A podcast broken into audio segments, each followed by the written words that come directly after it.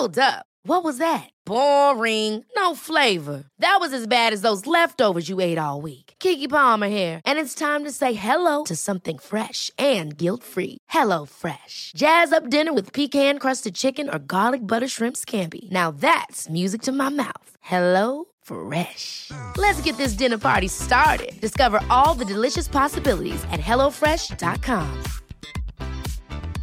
A lot can happen in three years, like a chatbot may be your new best friend. But what won't change? Needing health insurance. United Healthcare Tri Term Medical Plans, underwritten by Golden Rule Insurance Company, offer flexible, budget friendly coverage that lasts nearly three years in some states. Learn more at uh1.com.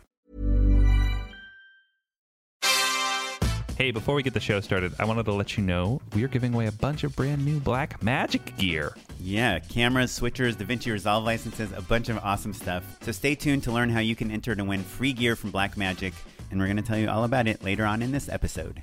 Now, cue the music. Hey, welcome to the 166th episode of Just Shoot It, a podcast about filmmaking, screenwriting, and directing. This episode is brought to you by patron Tim Johnson.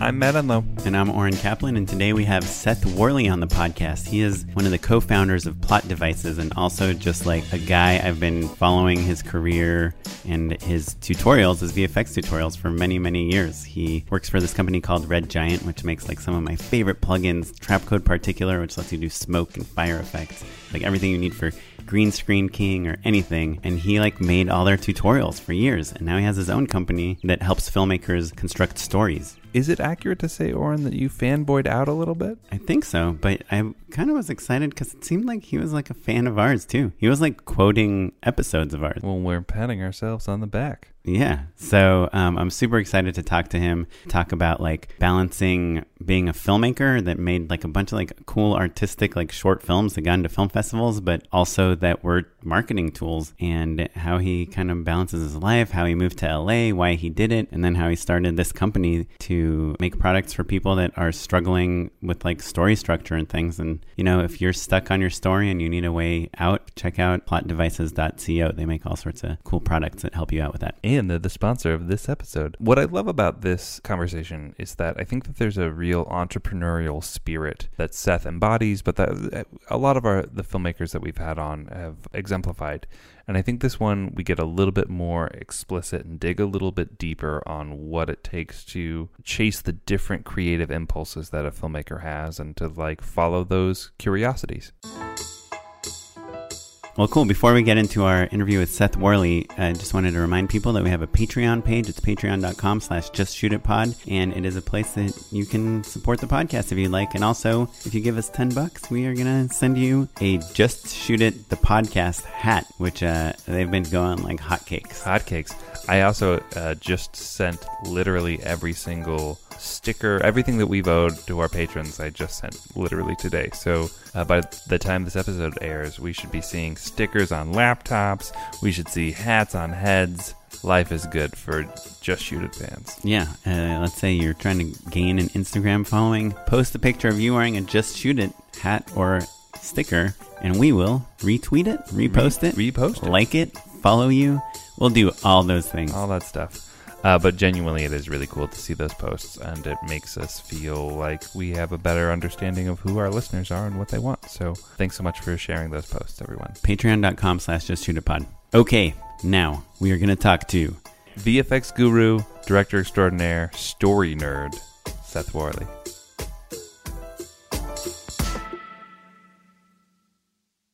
Okay, so Seth Worley, a filmmaker extraordinaire. What do you what do you call yourself when someone you meet someone at a party? That Do you really say extraordinary? No. no, because that would be a great bit. I bumble over the words filmmaker, director, writer. Still, I mumble them to where people can just interpret what they want because they all sound pretentious. you've been doing it- it for like ten years at least. yeah, but I don't want people to ask like, "Oh, have you made anything that I've seen?" Because the answer is usually like no, or you awkwardly list off the things that you've done and You have to no one's explain, heard of any sure. of it. Yeah, writer, director, and uh, a bunch of other things. Producer, do you think you're a guru? I mean, I don't think. Do people refer to you as a guru? No, thankfully they don't. So when I started doing like tutorials and such, I made an effort to not waste people's time. This podcast may not prove evidence of that, but I'm mortified and, and terrified of wasting people's time with my own voice. And so when I started doing tutorials, I would most people would record this screen capture and, and, then talk over it in real time and then just post it. Like I recorded it all, I edited it down, I re-recorded the voiceover, made it move like crazy fast, and uh, ended up kind of creating my own style in that way. I forgot that we're already off to a bad start. I've forgotten why I started that story. Uh, oh, because I asked if you were if people refer to you as a guru. Yeah, yeah. No, so the point is like I've gone so far out of my way to say that I'm not an expert and that no one would dare think of me a guru. Just just to hold on, just to play devil's advocate though, it just sounds like you're doing a very good job at your job, which is kind of well, thank you, guru like in a way, right? Okay, fine.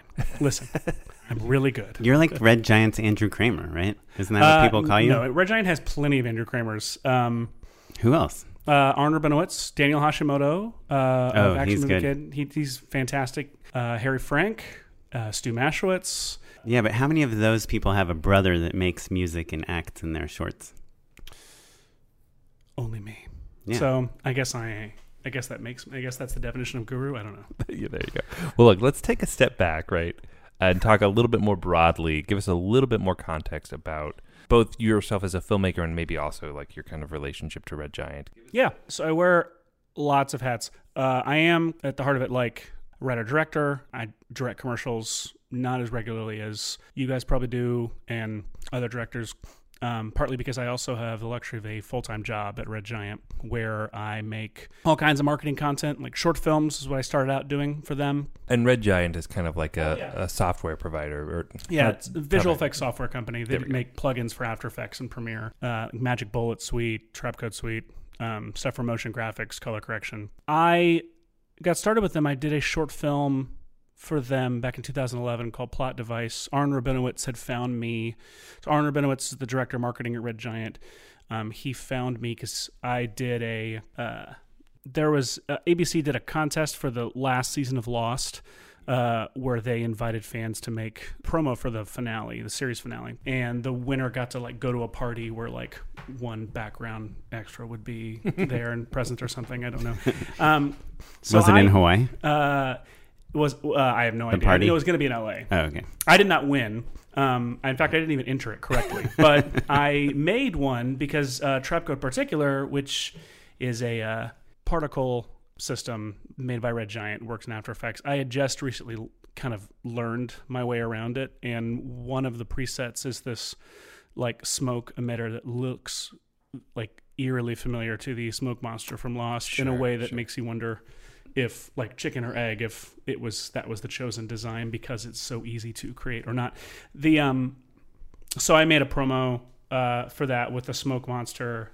The idea is that it was after Lost is over it's the smoke monster in various suburban environments looking depressed and you know on a treadmill and such. And because arn rabinowitz has a like google alert for anything red giant related he found this promo that i made and invited me to make a tutorial for it.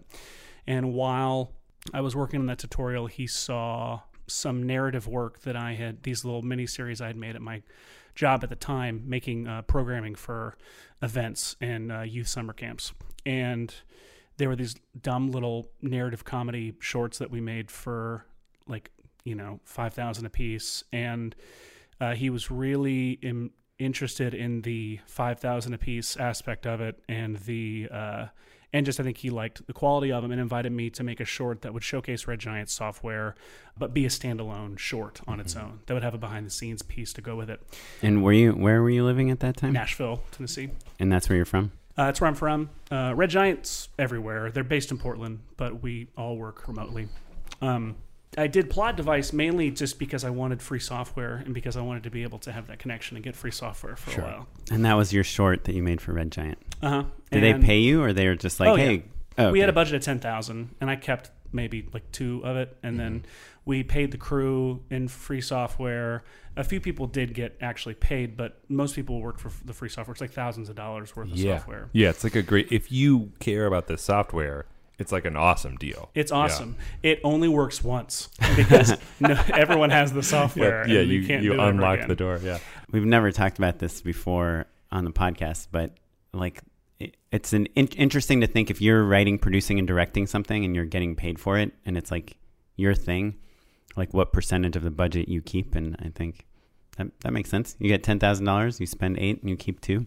It's been a while since I've had to do that because I'm full time there, but 10% is like a bare minimum. But if you're also like editing, if you're jack of all trades at that point, it's kind of like keep whatever you possibly can, but put as much on screen as you can. For me, it's more like what my wife tells me is the bare minimum to keep to be worth the time. So I did that. That was back in 2011 when you could make a short and it goes viral, and you're directing a Thor movie two weeks later. I did not direct a Thor movie, but I did get the water bottle tour, tour of LA. I had agents and What year is this? 2011? 2011. I had people calling me. Because because they saw your short on YouTube. Yeah, uh, Vimeo. Well, technically Vimeo, but yeah, it went. Um, this is around the time. This is like a month before Dan Trachtenberg's um, Portal, Portal. short, Sure. and so that that season was when a lot of these, you know, Gareth Edwards had just gotten mon- just just sold monsters, and I think it just gotten on Godzilla. And so uh, at the, around the same time, Red Giant was very excited by all of this too, and said, "Hey, if you ever want, want to make any more shorts, like let us know." And I saw the opportunity as kind of a, a pinata of sorts, of like like I'm I'm the boring kid at the birthday party who like when the pinata gets hit, I just stand there and wait for everyone to be done jumping mm-hmm. over each other and I grab whatever candy is left, which usually ends up with like two pieces of candy, but I don't get Smarties hurt usually. in the process. Yeah, yeah. And I saw kind of like a wave that I knew would crash down at some point, and I wanted to land on my feet at the end with as much long term benefits as possible. But I wasn't prepared at all to be like in a room suddenly able to like pitch my own material or mm-hmm. pitch on giant projects. So when Red Giant offered me a chance to go full time and make you know tutorials and more short films with them, I jumped at that opportunity. And they've been they're incredibly flexible and give me um it's all about the work that I get done, and I'm allowed to like do side projects and personal projects on the side and direct commercials and pitch things, and that's kind of the world I've been living in since. And so, do you are you repped by any of these Uh, people? Oh, cool. And then for commercials, do you are you repped by someone else? Uh, no, I've never really got. Uh, never got a commercial rep. I directed a lot of regional commercials out in Nashville. Then when I got out here, I got connected with Adam Lisagor at Sandwich Video, and he was very kind and generous enough to hire me for uh, several projects right off the uh, commercials right off the bat when I got out here. Which was it's kind of absurd. Like the few commercials that I have done, aside from the regional ones, well, the regional ones that I've done have just been fun. I've been fortunate to work with great people for some Like Nashville regional? yeah, uh, there's a, for example, there's a fast food chain, East Tennessee, I believe, called Pal's Sudden Service. Um, and their, if you ever get a chance, like their branding is wonderfully kitschy with these like, yeah, and and so they were really fun to do ads for. Um, but then when I got out here, so I've the two people that I've worked for out here uh, in terms of like national commercials are like J.J. Abrams and Adam Lisagor of Sandwich Video, which is like like two a- creative heroes. Yeah, sure. Um, kind of two different ends of the spectrum, yes. though, right? Yeah. Yeah. but they're probably fans of yours too. Adam has been incredibly kind and sweet, and was uh, had seen my work prior. J- I can't speak for JJ. Only the people that tell me that JJ watched Plot Device. He mentioned Plot Device in, a, in an interview with Playboy magazine, which was one of those where it's like, "Can I buy this and keep it at home?" Um, Yeah, I would say definitely. Yes, if it's for the articles. um, I have it in a very special place. it's like under your mattress, right? Yeah. Yeah, yeah, perfect. Pillow, cool. it's easily accessible. So you're part of this whole like kind of ecosystem of VFX, like like Andrew Kramer, like even probably Freddie W, and like some of these people. You you you guys have kind of hold this like special place in the world. And when I saw J.J. Abrams, like he guest edited a episode, like a issue of Wired magazine, and he said one of his suggestions was like videocopilot.net. That's how I found out about Kramer. I was, like mind issue. blown that Yeah. that J.J. Abrams watches the same VFX tutorials that I watch. I did one commercial for JJ. I it was like uh, it was a e-shirts commercial that was a Star Trek Into Darkness tie-in, and it was I don't know somebody talked somebody into hiring me to come in. It was the first commercial in-house commercial Bad Robot ever did, and the last one. So I'm very proud to have you go. ended that. Congratulations. Shut that down quick. Yeah, I love those sandwich videos. You haven't. Uh, I should have asked you this while we were, weren't recording, but you didn't work with Kevin Rosenquan. Yeah. Sound like a deep old buddy of mine. I adore him. And Kevin is Kevin is for for the view for the listeners at home. Kevin is uh, but my immediate.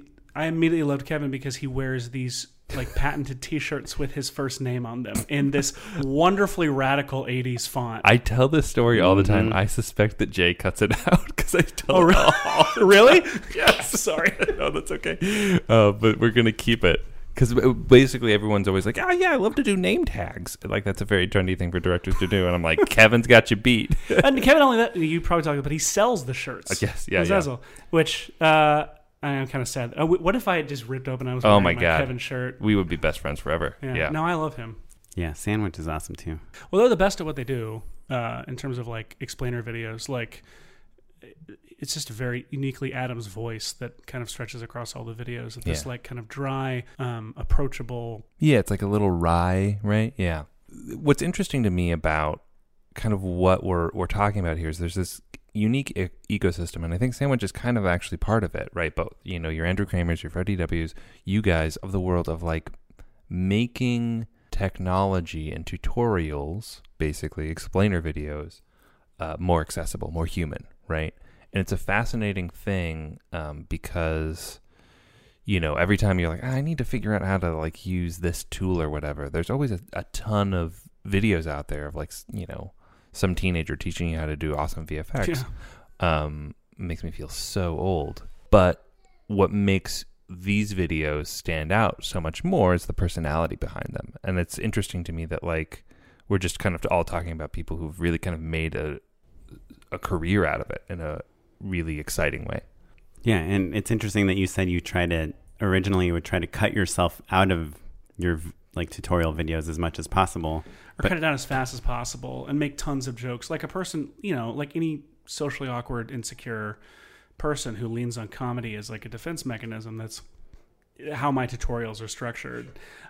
But but most VFX videos are not funny, is what I'm getting at. Really. Well, all the best ones though, like Yeah. Andrews and then um Hashi's Daniel Hashimoto's his are yeah. that way Do you know who he is? I don't. He think did so. Action Movie Kid. Remember those Yes, videos? yes, I do know who he is. Yeah. He did this one where he makes like this these 3D this like 3D underwater submarine and Oh uses yeah, red giant two-part particles. Aquaman tutorial. Oh, yeah. like It's like A masterclass. mind blowing. It's like a studio level VFX shot that he does in like an hour. It's like full CG, 3D camera moves, like underwater. Like it's so nuts. That guy is so Yeah, most good. of my texts to him are just me saying "go to hell" because he'll turn in a tutorial and it's just it's like, look, I get it. I know, like he worked at DreamWorks for many years, and then he started putting VFX into his home movies with his kids, Right. and those things went viral. He started a YouTube channel off of it. Signed with Maker Studios. He's great, and he'll turn in these tutorials that he he did in like two days. That literally teaches you everything. Like yeah, it's utterly absurd. I'm honored that you would put me in that group of people with like Kramer and Freddie and and Mary Poplin. Do you know who she is? yeah, Mary's great. She's like one of my favorites. She does mocha tutorials. She's a wonderful person. I've met her a few times at NAB. I don't have nearly the skill that any of those people do. Um, and another thing about me is that like I everything I have learned and subsequently everything I've taught because I have a real problem with if I learn a little bit about something, I start teaching it to other people as if I'm an expert on it, and people believe me.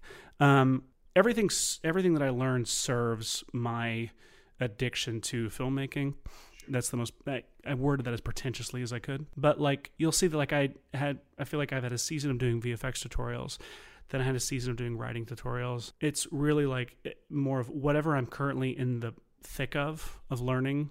Um, I can't keep it in my head, and I immediately have to go share it. And I've been fortunate to have like outlets to do that. I taught a semester, uh, like filmmaking 101 course uh, at a college in Nashville, and a few years ago, and I I had to teach like a film history portion of it, and it was like literally I I skipped so much of that like mentally like checked out in class when I was in school and I remembered nothing. When you were in film school? Yeah, absorbed none of it. And suddenly here I was having to teach it. And it was fascinating in ways that it never would have been because I was having a teacher. You're like, have you seen heard of this Orson Welles guy? Yeah. Yeah, yeah. Chances are, if you see me teaching something online, I'm just now learning it.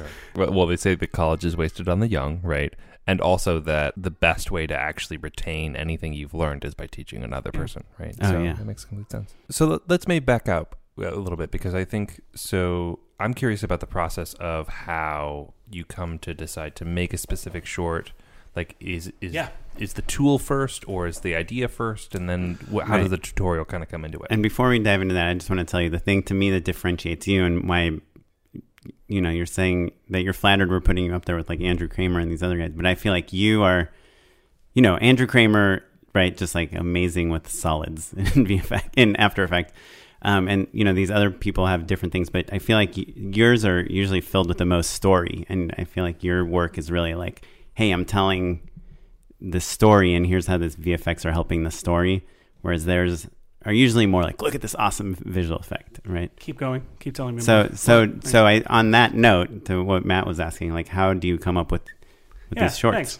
The best shorts we've done, the tool came first. And by the tool, you mean like they're like, hey, we want to showcase Magic Bullet looks. Yeah, for example, so a few years back, we a Magic Bullet Suite is like our color correction suite of tools like Colorista and Looks, all these color color grading tools. Um, a few years back, we there was a new tool in the pipeline called Magic Bullet Film, which is full of all these various film stock presets, grain emulators, and such. So we were tasked with okay, Magic Bullet Film. Let's make a short to showcase Magic Bullet Film. And so I usually start with like there's the obvious what does the tool do visually and what, what kind of visual concepts come to mind based on that so like an example of that is plot device it's the first short that was for magic bullet looks uh, and that was like a pepsi filmmaker short of a concept like kid gets a button he, every time he pushes the button he's suddenly in the middle of a genre of film and we're able to show off a different color grade right. It's like, oh, now we get to go to the noir one. Uh-huh. It's now action. we're it's, no, noir. yeah, now yeah. we're in Western. you know, old uh, Romero zombie. Now we're in blockbuster teal and orange. I will say, um, as a quick side note, Coke films used to be uh, things that you would do in college, and you get a little bit of money, and um, you'd make like a cool adventure movie or whatever, and they'd have a Coke at the end. Now they're just straight up Coke commercials. Yeah, It's it's such a bummer. If you go to Regal, they screen them in front of them, and I'm just like, come on, guys. Where's Well, like, yeah, where's your Indiana Jones ripoff, right? That's, I don't know what I pitched. I pitched plot devices like, so this is going to be, it's going to sound like a movie that you're forced to watch before a movie. uh, but we're going to try to make it unique and interesting. Um, And do you have like a budget that they give you before you decide how what you're going to do? yeah. Um, it started out around 10 grand in the plot device days. Uh, nowadays, it's usually we have this much for this year for films. And so uh, it was like 25K we had to do two shorts. So I put 22 or 23 into this big action short that I had been wanting to make for a little while. And then I put like 2,000 into this other one for Magic Bullet Film that I thought I'll shoot the whole thing. I'll Mhm. put my brother Ben as a star. We'll shoot it impulsively every day. I'll wake up and call him and make him, you know, meet me somewhere, and we'll shoot this little. Is that the bag one? And this is uh so well, so the go bag was the action one that I put all the money into. Okay. The one that I put the tiniest amount of money to was ended up being the better film called Old New, and that was the one that had to showcase Magic Bullet film. And the way we got to the concept was that uh, we looked at it thematically in terms like this is a tool that takes new pristine footage and makes it look older and in some ways slightly crappier. And so like in a artistic way. So like uh, what um, a lot like the themes that come to mind there like we ended up in a place uh, uh, like and being able to kind of say something culturally about like this is at the time when instagram filters looked more like you know you'd lit your photo on fire and right. burn the edges. And uh, and i had just personally just bought a house and we were like buying furniture for it and everything. And so it was like in the middle of like materialism uh, that you know the russian materialism that hits you when you suddenly own a home and want to fill it with You're like, oh, now we need a credenza. I didn't know what that was. and re- Yeah. everything is reclaimed wood and so old new became the story about and about this guy who uh, becomes who is obsessed with only new things and then who like owns all the newest technology etc and it's told uh, in rhyme it's told like a like a children's story. Uh, and then he becomes obsessed he sees these old paintings he becomes obsessed with old things and then goes down the rabbit hole of novelty and nostalgia and like and uh, it's uh, and that ended up being the better film uh, and because we started with or the product and kind of like grew the story organically. Right, right. Rather than like, oh, I want to do an action movie and like uh, we can use some of the Yeah, green go, or whatever. Or Go yeah. Bag, the same Right. movie that year that we put more of the money into, which Yeah. I, it is a fun short, and I'm proud of that. But it was um, that was a concept that I had had in my head for a couple years and wanted to go make, and we kind of retrofitted it. And we used products for it, but it wasn't it wasn't organically rooted in the product, and so. Um, yeah, it's like if uh, the better marketing material ends up in, ends up usually for us becoming the better content. Um, it's really been more about the kind of the street credibility it brings, or Sure. like the idea that like we're more than anything, it's it's showing like we're making content that you're watching that you like. It like we're filmmakers, we're making tools for filmmakers, uh, and so it brings credibility to our products. Yeah. Well, and I think genuinely, you know, as filmmaking has changed so much and like the way that we problem solve, the way that we self teach has evolved thanks to these tutorial videos, right? Um, and when you get the repetition of hearing of these plugins over and over and over again, all of a sudden you just have an awareness and you realize, like, oh, this is what I need to level up my game, you know? Well, so I'm curious personally, like what, like what's your end goal? Like, do you like do you want to do features? Do you want to do TV shows? Uh, yeah. Uh, well, okay. So I've been in LA. I've moved to LA three years ago. I've been answering this question a lot and not had a good answer. Because the truth is, I think all of us can inherently say like we got into this because we wanted to make we wanted to direct feature film, like features, and now that looks very different. And so we're all open to whatever opportunity comes along. But yeah, ultimately directing, writing, directing features, TV shows.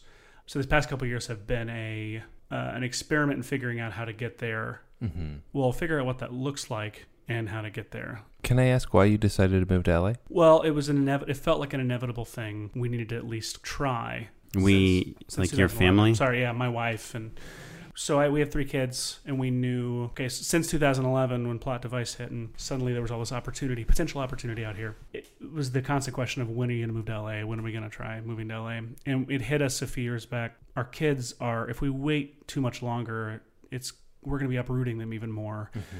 So while they're young, we should try it. But let's wait until all heat that I have in my career goes totally cold and then move. Mm-hmm. Wait, really? Not on purpose. Oh, but oh, oh. That's how it worked out.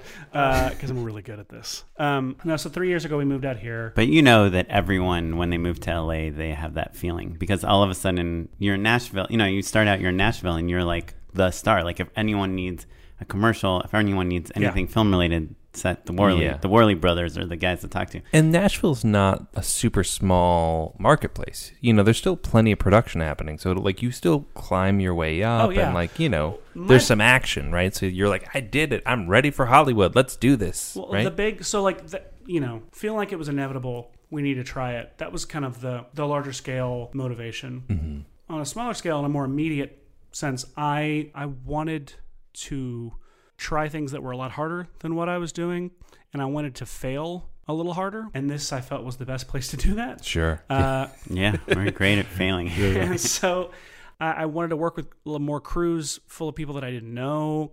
Um, I, I wanted to take on more intimidating opportunities, and I got to do that. Uh, you know, I'm very fortunate to have gotten to do that. Now I've gotten to a place where I would, uh, I'm ready to get back to making some more stuff. Sure. Yeah. Um, And the so the pause in the shorts. You said before that you had it's been a while since you've made one. What do you think was the cause of that? I moved to LA, and my Sure. production infrastructure was all back in Nashville, Gotcha. and so um, it became a lot harder hmm to put together and also the motivate like well there's a lot of factors going into it there wasn't an immediate need for shorts at the time i've also since i've been out here i've been trying to get i've been hungry to get larger projects off the Mhm. ground Yeah. um, I always say sometimes it feels like if you're going to do a short, you might as well do a feature. well right? that's kind of the season we've gotten into now Yeah. or, Or pilot, sure. or- Yeah. Proof of concept is Yeah, what yeah. I'm what I'm pushing for. Yeah. And then Right. you get in your own head and you're like, well, nah, I'm just gonna is it a play feature? video Oh, games. yeah, sure. Yeah. well i loved what you oh god it, you guys said it in a uh, recent episode where somebody said that like every proof of concept is just the shittiest version of your movie. oh, Um, it's probably Sam's Zwiebelman. No, Could be that, or maybe Carrie Glogally. Did you listen? Maybe it was. Yeah. um Yeah, that's who it was. It wasn't Yeah. on, but that's I heard it on Sam's episode. He Oh, I see. It. Yeah, yeah. That's Um, right. because he makes like incredibly um, great looking proofs of concept videos. I I've found anything that I've made to as a proof of concept for a larger thing is so much worse than the things that I make just to be the smaller Mm-hmm. thing.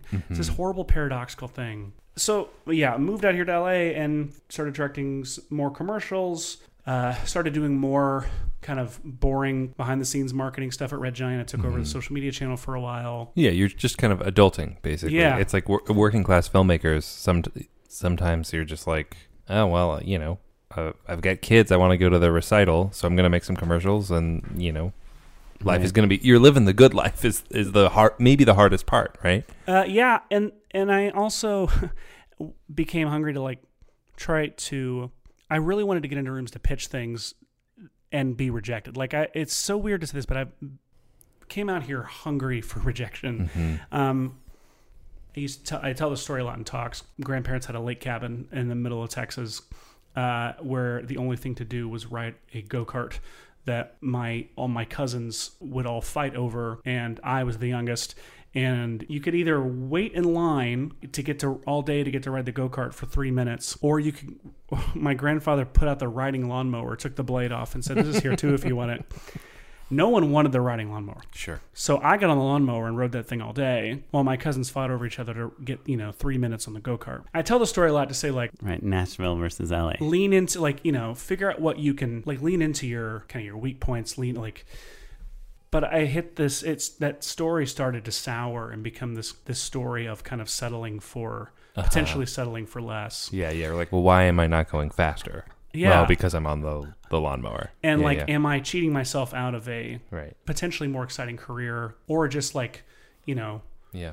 trying to get more competitive and that is the issue with people who live in good marketplaces but not Los Angeles, right? It's like you make good money, cost of living is cheaper, and it's not the sexiest stuff you could be shooting.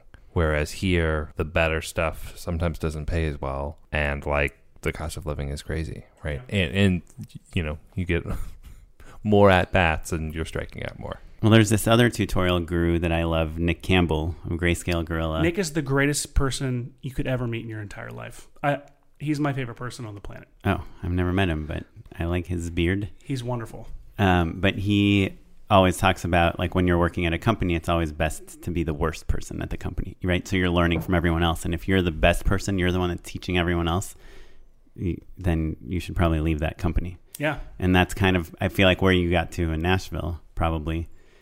Um, I felt that way personally, and whether or not I was actually the better, the best. Right. But you're not yeah. learning as much on a daily basis as when you are, you know, working with with all these other people that are just as passionate as you are. Yeah. I mean, maybe that's like what your addiction to failure is like. I want to be, I want to pitch an idea and have the person next to me pitch a better idea, right? Yeah. And uh, I've gotten to do that. Well, for the longest time, I got here and was frustrated that I couldn't even get in rooms and get to do that. Yeah, that's a, a big step to be pitching in the first place, right? Yeah.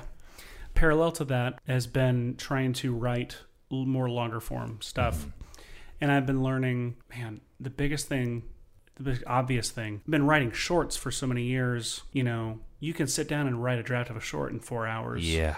Yeah, yeah. You can't, a a feature takes. Coming from web series is the same thing. It was like my wife would drop me off at a, a coffee shop, and you'd leave with an episode you felt great about. Yeah. Right. yeah, And I, yeah. I want to that jump little dopamine hit. It's hard and to diving chase, into yeah. features now, you're like, it, it's you suddenly like, wow, I'm not good at this. Like you start to like question everything. Yeah, yeah, yeah. You have to just Right. make your goals smaller. You know, like you can't be like, well, and now I'm done. I did the whole thing. You know. But even then, you're like, now I'm done. I did four pages. Yeah, I'm sure. so great. Like it Yeah. feels fake. Yeah. And when you really, when you write your short, sorry to interrupt, but uh, this is like a perfect segue into the plot devices to talk about plot devices. But I just want to ask one last question about shorts, which Yeah. is when you were writing all your shorts, are you trying to make them viral in some way? no, no, and because most of them don't. Like, plot device was me trying to get free software and do the. Mm-hmm. It was a season where I was trying to do the bare minimum.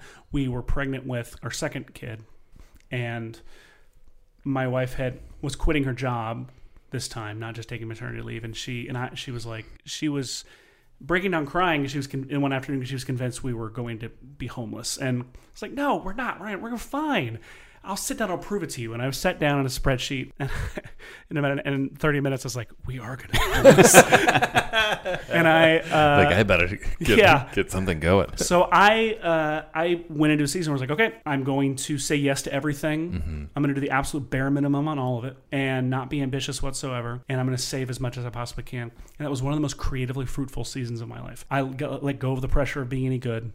And and enjoying anything, and ended up being able to enjoy it so much more. Um, and plot device was smack dab in the middle of that, and ended up being one of the most creatively fruitful and fun, like in terms of collaboration and in terms of actually the experience of making it and the product itself. That it was like an insane like icing on the cake and cherry on top. That it kind of broke out and found a larger audience than we ever expected. But after that, weren't you like, oh, I hope this next short goes viral? And aren't you like, what short will blow people's minds? No, VFX for the lo- for longest time for me during that season, that season especially. So I had just learned After Effects a year before I did Plot Device, and I had found that, and that taught me After Effects. I'd been fascinated in VFX, and I'd been doing it weird in camera VFX up until that point and everything. But like suddenly, I had this big tool that you know Sure. Changed broke me out of the plateau and up to the next level. And in that season, I would watch a VFX tutorial, and that gave me something to write. It gave me something to write around or content. Like, oh, look at this cool thing we can do. I am now going to write something around that. Right. And James Cameron is kind of famous for Yeah. being inspired by technology to make like Avatar. Sure. Yeah. Well, and I think that, Oren, to your point of like, oh, sometimes you're procrastinating and you watch a tutorial, it's that same sort of process of like, maybe I can see a thing that they do in plot devices and maybe I'll go make my own noir because I know that I can now, or I have a way of kind of like augmenting the thing that you're teaching us into something that we want to do ourselves. right? Today I pitched, uh, my brother has a band and he's like, send me a song. He's like, can you think of music video ideas for this? And of course, my one, first idea was like, yeah, it's just a wonder. It's like a drone shot. And we just like put each band member at a different house in my neighborhood. We just like fly from band member to band member, whatever, right? That's one idea. The other one is context aware fill, right? This new feature in Yeah. After Effects. Um, the name of the song is "Go Away." Right? So this guy singing about like things he doesn't want in his life anymore, and I'm like, oh, let's just use this tool. You're Let's just, just making a promo for content to wear Phil. yeah, and so content aware Which fill is like, like, a name. It sounds like a person we're referring yeah. to. um, yeah, you're like it's a- putting down Phil. It's Yeah. a feature in this brand It's brand new After. Effects, the 2019 version, where you can literally just erase things out of video footage automatically. And I was like, that's that's the whole video. It's like you're walking around Hollywood Boulevard, and all of a sudden, Mann's Chinese Theater is gone. You know, like let's just go to famous places and just they were going to say content aware were fill shoot things. a whole video and then just erase him. And I was like, you know, you can just shoot it without him. Yeah. you don't have to do that. Yeah, right. well, I was hoping you'd get like weird artifacts and stuff. You know. Oh yeah, I'm sure Um, that's possible. But yeah, but it's like that technology. That's what I. That's to me what's fun about music videos is like messing with, with new technology, you know, and trying to something yeah, weird. But I, I think this is like a good time to to transition to talk about plot devices, which is it almost seems like a tool that you invented to help you it was for me to entirely. keep track of writing longer form scripts, right? Yeah, it all goes back to JJ. Sure. Like literally every story starts with JJ. yeah. Well, we should have named that podcast. So that. let's bring him in. Yeah, yeah. Um, Yes. Yeah, Jay, He's Hey, been so quiet. Hey, man. Oh, he's like, you have a cold? Yeah. A little hoarse. He's dead. JJ's dead. Seth, Um, can you speak for JJ? Yeah, obviously. So, no, I had. Um, uh, this is back when Jeff Goldsmith still hosted the Creative Screenwriting podcast. Sure, And yeah. He, um, he, uh, it was, I believe, it was from Mission Impossible Three. He had Kurtzman and Orci on, and they were talking about. They mentioned. In, I've never heard anywhere else. And they wrote Shrek, right? No, no, No. they wrote uh, Star Trek. Star Trek, and Trek, Transformers. Star Trans- the Transformers movie, Yeah. Star Shrek.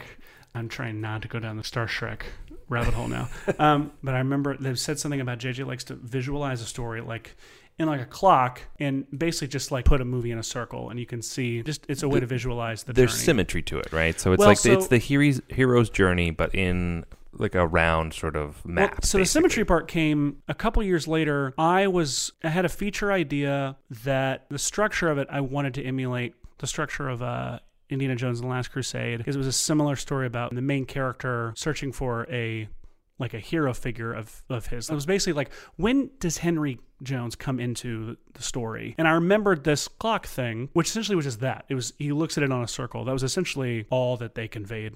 In that story. So here I am wanting to rip off Indiana Jones and the Last Crusade. And so I'm watching the movie and I remember the clock thing and I'm like, nah, it could be fun. All right, let's figure this out. So I start writing down time codes for specific beats when they happen. And I did the math and I kind of converted it onto a clock and I started tracing story threads and I noticed that if you trace the story threads, there were there was interesting sy- symmetry started to show up, and that like you know Indy's dad would be mentioned in this one particular place in the clock, and then on the symmetrical opposite side part of the clock, he comes into the story. So then I started doing this with a lot of movies, and I looked like a conspiracy theorist. Like I had all these Right. circles drawn on paper, and I had all these lines like drawn around them, look like baseballs. And Raiders, you know, you take go to, to a perfect story structure, a perfect movie. You look at Raiders, you look at where, you know, the ark is first mentioned, and we see the picture of it in the book of the ark open and, you know, light bursting out of it, killing people. And then you go down to the exact opposite, vertical opposite part of the clock, and you have where they find the location. They get the ark on the symmetrical opposite part, and mm-hmm. then they actually open the ark.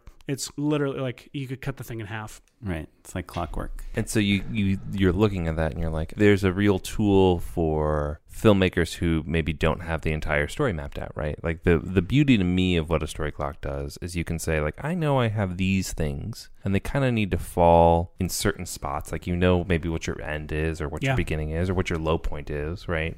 And then you can look at it and you go, oh, uh, well, if I see symmetrically where this needs to be relative to the other things, right? Or maybe I've done my homework and I kind of have looked at the different, you know, timing of the other other movies that kind of structurally match what I'm trying to do, and I can say, oh, well, the inverse of this low point matches this spot on the clock, and then that kind of inspires like how to fill in what you need for your characters. Yeah, because like when you get an idea for a movie, when I get an idea for a movie, I don't get one log line. I get a big pile of ideas that are usually like sequences, characters, overall like story. And anybody with a decent idea or understanding of story structure has a pretty good idea of where a lot of those things will fall. Mm-hmm. So like what I'll do is I will write everything down in like a big old idea pile, and then I'll start putting things on the clock where I think that they go. And then because of this whole symmetry thing, which by the way in no in no way like insinuates that Lawrence Kasdan, you know, wrote Raiders of the Lost Ark in a story clock. It Sure, just shows sure, that sure. like great storytelling has like a certain rhythm and rhyme to right, it. right. right. And It is still classic hero's journey, though. You know what I mean? well, So the- what's so the- nice is that yeah, you can put any any uh, methodology or structure into this thing as you want. But the idea is like whether it's hero's journey or not, you're using that like classic structure to be able to know where your ideas probably fall, Mm-hmm. ideas you currently have, and then where. Like most people go wrong, or where I struggle is like if you're putting that out on a linear line, you have these big blank areas and you don't know what to f- fill them with. And so the temptation is to kind of inject ideas in there, inject scene ideas to try to get you from A to C. Um, but I had a, a screenwriting professor once say that comedy can never be injected; it can only be extracted. Hmm. And in writing, it applies to it can be applied to everything. And that like a lot of times the worst thing you can do is inject some kind of foreign idea into B to get you from A to B to C. But by looking at putting this stuff in a clock and looking at the opposite side of the clock and saying what can I what's happening over here that I can set up or that I can pay off. You're then extracting an idea out of what you already have and and already on your way toward a more organic structure. Whether you end up following that structure as you write or not, it's just it's a crutch. Like it's a really really great it became a really great crutch for me in my process of like stumbling around through the dark trying to put a story together. Mm-hmm. And so I ta- I started talking about this briefly in like behind the scenes things for our shorts. Is it Red Giant related or like no, when- it was it was just my personal process that kind of developed not, uh, for myself. Yeah, just Um, like as you're kind of generating ideas, you you figure out what you like and what you don't like, basically, right? And you're like, oh, this is a system that works for me. And so as I would talk about it, people would ask more about it and were kind of freaking out about it. And so around that time, I was watching John August do his uh, Kickstarter for the Writer Emergency Pack. And I was also Which was like a deck of cards, basically, Yeah. that you could draw from and would be like, oh, cool. Like I, you know, I, I, I'm stumped. You pull a card out of the pack and it says like, what if your villain knows everything? You know, or something yeah. like that. Right. And I big John August fan. It's a good uh, good idea Yeah. for, my, for the thing I'm working on. That's literally one of the cards. literally the what it is. Yeah, It's yeah. really cool. Yeah. And but even more than that, I was really intrigued by the Kickstarter experience itself. Mm-hmm. Um, it was one of the first things I kickstarted and actually followed the updates, and I found like, oh, this is its own entertainment experience to be able Uh-huh. to craft for people, and it looked like a lot of fun. So Had you, so you'd never kickstarted anything before I think I that? had, but I hadn't been, I hadn't cared enough. Like I'm a big fan of John, so this was now something Sorry, I wanted to pay you attention you had to. never crowdfunded something yourself. I mean, like you never had to. Oh, personally, no. Yeah, yeah, yeah. I hadn't because And you have Red Giant paying for all your shorts. That's great. because I'm, lo- I'm loaded with cash, just flushed with cash. Um, no, and so I uh, am watching this Kickstarter along, and at the same time, I'm also become kind of hungry to. I've been wanting to make apps, Uh huh. and my buddy Micah Lanier had just uh, gone to this boot coding boot camp. Micah designed all the titles for all my films, and he, if you watch any of the films, there's a, a recurring pizza guy character, and that's that's Micah. He plays that guy. Um, so Micah had been like, uh, had made the mistake of telling me at the time, like, "You have any ideas for apps? I'm trying just to make some stuff. Let me know." He regretted that immediately when I would just start texting him lists of of ideas. And one of them was a story clock, an app to be able to like drop your ideas into a clock very quickly and be able to outline something and spit out a beat sheet. And, and at the same time, I wanted to kickstart something. So I got my friend Ann Fogarty, and who had produced a couple of my shorts prior. And I said, I really want to do a Kickstarter. I really want to do an app. Let's do this together. Let's do a story clock app. Let's do a Kickstarter for it. And will you run the Kickstarter and kind of run logistics on the project? Micah, you'll make the app, and I'll be the creative genius who gets all the credit, and we'll go forward. Life is good. Yeah, I could detail the perils of how we got to a notebook and everything, but it basically we learned very quickly that apps don't. Uh, it's harder to kickstart an app because Apple only allows you a certain number of free passes, Oh, right. Um, yes. and so uh, we obviously were expecting many, you know, backers. Sure. so more than the fifty that Apple allows you, or whatever exactly. it is. And so Yeah. it was. Um, I joke we weren't really expecting more, but we knew that it would be in trouble if we couldn't offer everybody the app. Right. At the same time, we were being really ambitious and dreaming up these this elaborate Kickstarter campaign where we could um where we had like you know all these stretch goals and all these Mm-hmm. you know larger reward tiers, and one of those was a you know, those stretch goals or reward tiers was like a hipster notebook version of it. Mm-hmm. And in our research, we had discovered like we could do that now. right. And so we quickly like pivoted toward a notebook and we we were convinced no one was going to like want it. And it was really something that I wanted to be able to get enough money to print a bunch so I could have a like oh, A- a, a pile of a stack of them to be able to use for years to come. And let me ask, in terms of where we are chronologically, Baron Fig notebooks had already launched. Like, there was was there a history of like? so I became aware of Baron Fig afterwards, so I don't know. Gotcha. Um, but That's like, just a, an- a hipster notebook that was successful on Kickstarter, yeah. basically. for- there yeah. uh, and there's also the Spark notebook is one that I backed. They're really great. Baron Fig though is the most That's the one where it maybe it lays flat. Is that right? Yeah, I think so. that- yeah. We intentionally designed it you know we were very inspired by field notes and the approach to making something that felt expendable and mm-hmm. felt like something you wouldn't be afraid to write in you hold it in your hand and you were expected to beat the crap out of it fill it up and buy more More composition notebook, less Moleskine.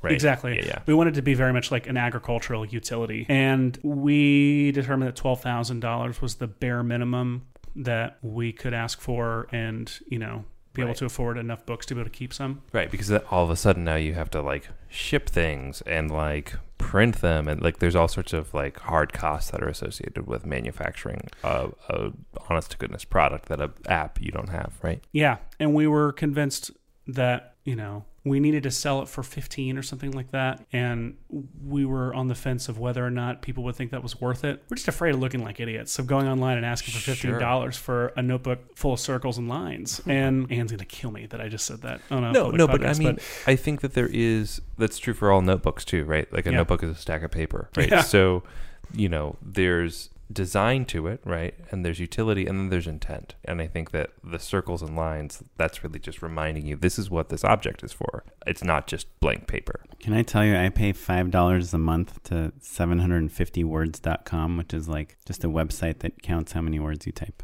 and Really? tells you how many words you typed every day. Yeah. that sounds awesome. Worthless, right?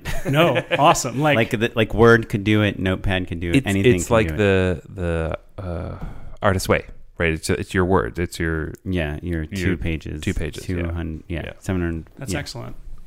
But it's but part of the paying is like to obligate yourself to use it. What's funny is this actually goes right back to what I was saying about tutorials at the very beginning of this podcast. Is that Yeah, story clock, dude. well, the story clock? Yeah, yeah, right. There we go. symmetry. It liter- was not planned at all, and I'm very proud. Um, we very quickly developed this mantra that now is still a kind of a very much our mantra for anything we make at Plot Devices, which is everything should be useful, should be educational, and should be inspirational. We wanted to make a notebook that you could hold in your hand and not be afraid to write in. That would make you want to do work, that would have hidden flavor in it, that would reward you for the work you were doing and would inspire you to do more work, um, and that would the process of of just looking at it would teach you a new way to approach your own work. And so we put the storytelling resources on the inside covers. So you know, field notes I love they have they have a ruler on the inside. They have all these things like we put so we put like the Joseph Campbell like oversimplified in there. We put character archetypes. We put a page to minute like a time code to page uh, converter because like you know we know like generally a page of a script equals a minute of screen time, but that gets really complex if you're trying to study a movie and convert it over to page to put into a. It's super nerdy, but it's like oh, right. this is a very It's for the super specific Right. nerdy storytelling resource we can put in our own like story ruler on the back. Right. And so launched the Kickstarter, um, asking for twelve grand. We ended up raising one hundred twenty thousand, um, cow. and that was just it was crazy validating. Not validating, just like it was. It was wonderful to see that like this thing that helped me, this crutch I had made to help me walk through writing my own stuff. That was actually connecting with people and helping other people. So out of that, we started a company called Plot Devices, named after first. I'd always wanted to make kind of a in my head the perfect like Seth Worley career to work toward had like was you know Seth Worley major motion picture director, and then his like Third Man Records equivalent on the side of filmmaking related Coppola tools and- Yes, my my my well my my vineyard is the third thing. Sure. I don't know anything about wine. That's not going to happen. Um, and now suddenly I found myself being able to open that gift shop before I necessarily had the Right. motion picture career. It is fascinating to me because I think that there is a entrepreneurial spirit that a lot of filmmakers kind of have to have, right? Especially when the business is being reinvented all the time. You know, you have to figure out your own path, right? So you were joking about like Coppola having wine, but like Soderbergh has his own alcohol brand. Jordan Brady has hot sauce, a fellow podcaster and commercial director. But I, I think there's something interesting about you kind of learn all of these skills of marketing and distribution and like you know you you've spent your life online so you you develop this kind of toolkit and there's a part of me that's like well, how do i use this in ways that feel different and can teach me something new but at the same time still kind of gets to, you get to use those skills again? Like honestly that's how i feel about the podcast you know? Like we do a lot of like patreon merch and things like that more because i just like doing that stuff. It's fun. You figure out different processes than it is like profitable for us. Well, no, it's You know. it's it's hugely like it's tactile, right? You know, there's something real about it in a way that so much of what we do is ephemeral. And it's easier to measure also. Like, hey, Yeah. this many people want to buy this thing. well, right? yes, that's great. But I, you know, I love. I was, we were talking beforehand, but the Emily Best Seed and Spark Uh-huh. episode. yeah, you guys, yeah. she said, like I I listened to that that episode several times and shared it with a lot of people because her quote. If you're a filmmaker working today, you are an, something like an online entrepreneur, or you are a digital entrepreneur.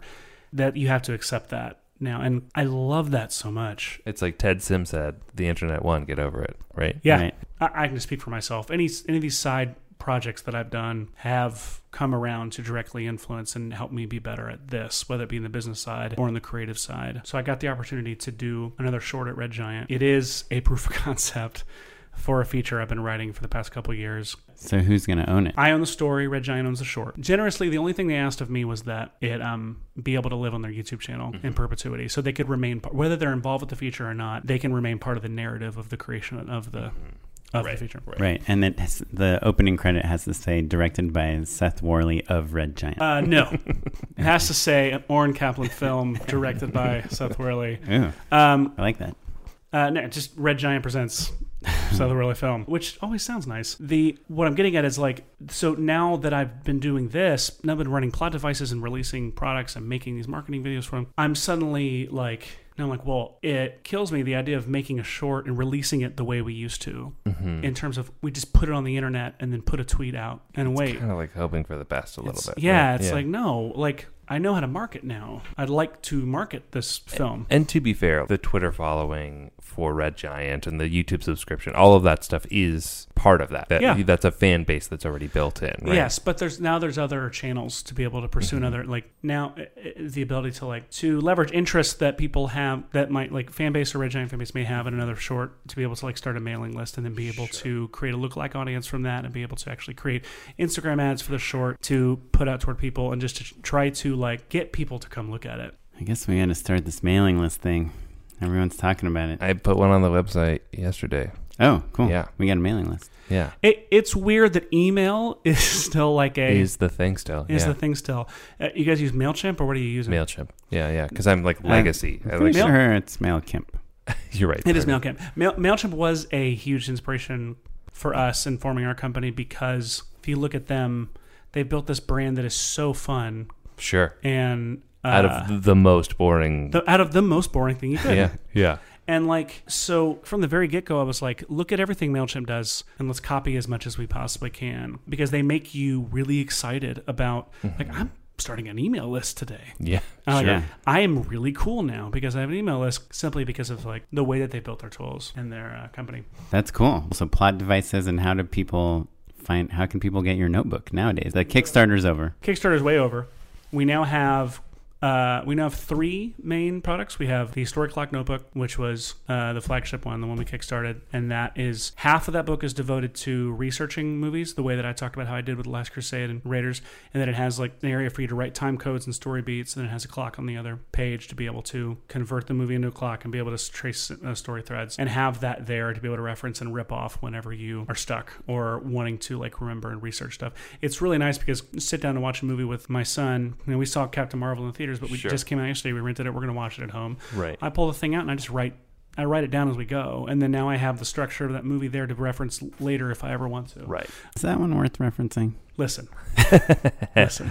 So that's Story Clock Notebook. Half of it's for research, half of it's for development. We all now also have a pro version of it, a Story Clock Workbook, which is a bigger. It is a bigger version, but it has an extra, entire extra spread, a page spread of tools for logging like similar story stories that are similar to your idea and like things to take away from that things not to of pinpointing res- like resources that you could use. Um, like for when i was writing plot device originally for example that whole that concept came about because i have to show off color correction etc what things do i have? I only have $10000 i want to keep as much of it as possible. What kind of props what kind of locations do we have? Well i have my parents front yard which is incredibly photogenic can use that for free. I have my brother who looks like shia labeouf and is very charming and funny and will do anything i tell him to. And uh, we have this yellow button that I know we bought to use on a previous shoot that came two days late, and it looks really cool. We're wanting to use it, and so there's literally places here to write like known resources that you have, how you can use them and exploit them. There's a section for challenges for writing legitimate challenges up front and being able to like pinpoint where the opportunities are in those challenges to lean on them.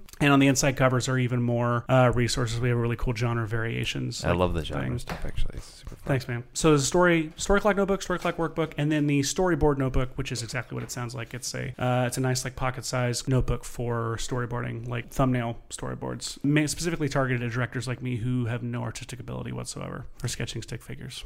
Perfect, man. Well, um, you can check out all of those products uh, on our show notes. You can like browse around. We'll have links to all of that stuff. So you Or can go to more. Plotdevices.co. Oh, there. That's an even better way to do it. More Don't direct. waste your time with that calm stuff. cool. Well, should we jump into unpaid endorsements? Unpaid endorsements. Well, I got three. Gonna go Ooh, real fast. Oren, look at that. One is just a re-endorsement. There's this guy on YouTube, Captain Disillusion. Yeah. He's just like so good at what he does. Yes, we just looked at his Patreon. He gets twelve grand a month on his Patreon. Pretty good. Dare to dream. He's worth it. He should be getting twice as much. Start with this Back to the Future Part 2 VFX breakdown. oh, it did Uh, oh, it's great.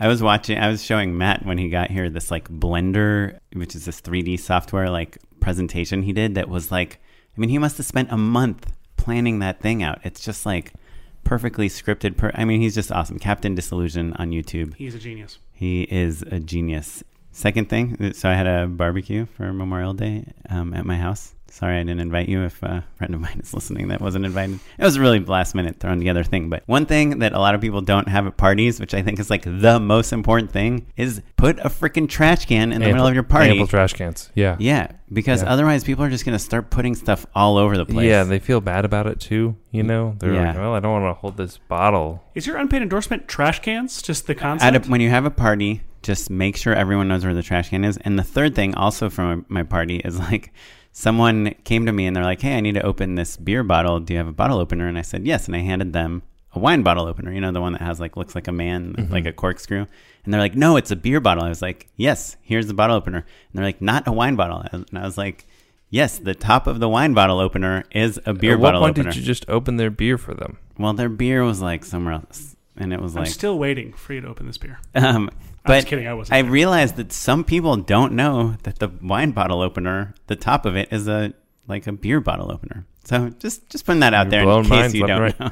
Seth, you got anything? Uh, do you guys know about Cilantro Mexican Grill in North Hollywood?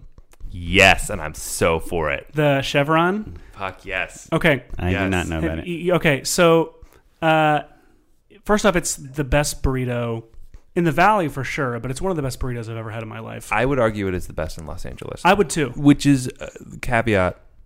Los Angeles is a taco town. It is not a burrito No, hundred percent. So it's Yeah. not it's not a massively Yeah, yeah. It's not, it's, it's not like you're saying it's the best in San Francisco, right? That would be a different. Right. Knock, no, but this knock. burrito is the taco of the town. Here's why cilantro Mexican Grill. What, what what I love about it is the story behind it. I believe his name is Adolfo Perez. Is the chef's name? He's a cordon bleu chef. Guy worked for Cheesecake Factory for years, like corporate Cheesecake Factory for years. It's like this classic story of working for like corporate and then striking out on his own and getting this space in a Chevron in North Hollywood. Like literally, it's in the gas station. It is, like, and I thought for the longest time I was like, oh, it's attached to a gas station. No, you go into the gas station, Yeah. and you eat in the gas station. And when he started there, I don't know what led him from Cheesecake Factory to Chevron, but he's in the Chevron. It, when he started out, he had to keep it to like muffins and microwavable things, but was apparently consistently pushing to be able to make his own stuff. When he finally got to, he's now made this burrito that's like I found it through a friend of mine who's a food blogger for Food and Wine, mm-hmm. who was like, "Oh, you need to go to this place in Chevron," and it was like it's the best thing to say to people, like to eat a burrito from a Chevron in NoHo. But I love the story behind of this guy breaking out on his own and being and starting and creating this like wonderful, beautiful thing in the least likely place. Right. It's like a pop up shop, right? In a in a gas station. Yeah. Sure. I mean, it's Yeah, It's- normally you have like pop up shops in like indie coffee shops or Right. like a cool bookstore that then at the sells farmer's you- market. Yeah, exactly. this is a Chevron on Whitsett. It's Yeah, like uh, at like least in kind of an industrial place too. Yeah. Like the- it's like yeah, I'm so glad you brought that up.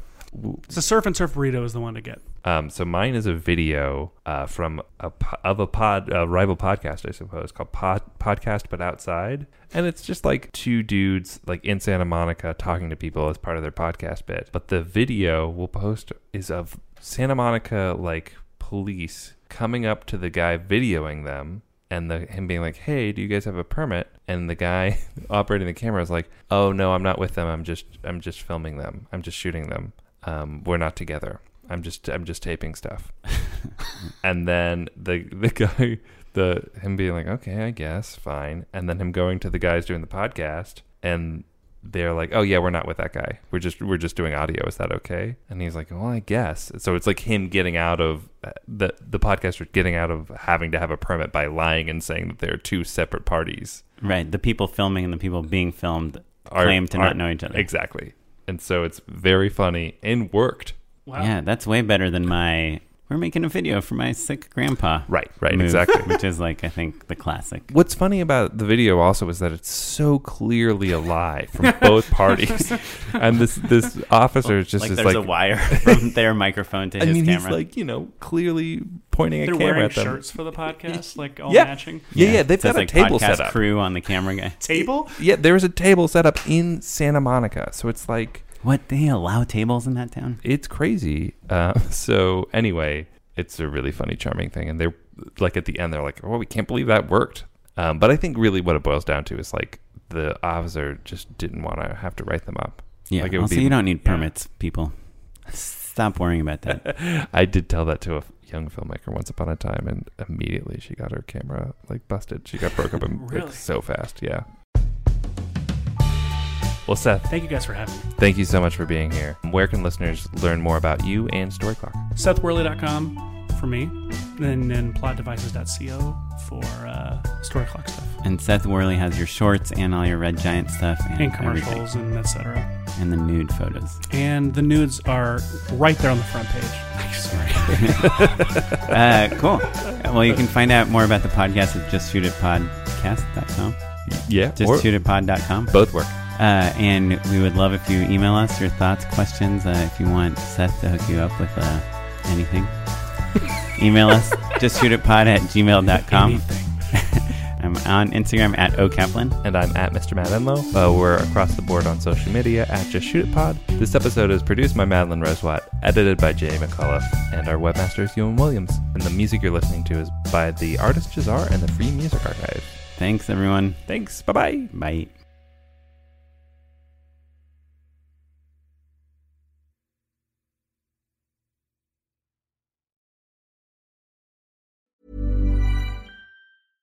Ever catch yourself eating the same flavorless dinner three days in a row? Dreaming of something better? Well, HelloFresh is your guilt free dream come true, baby. It's me, Keke Palmer. Let's wake up those taste buds with hot, juicy pecan crusted chicken or garlic butter shrimp scampi. Mm. Hello Fresh. Stop dreaming of all the delicious possibilities and dig in at HelloFresh.com. Let's get this dinner party started.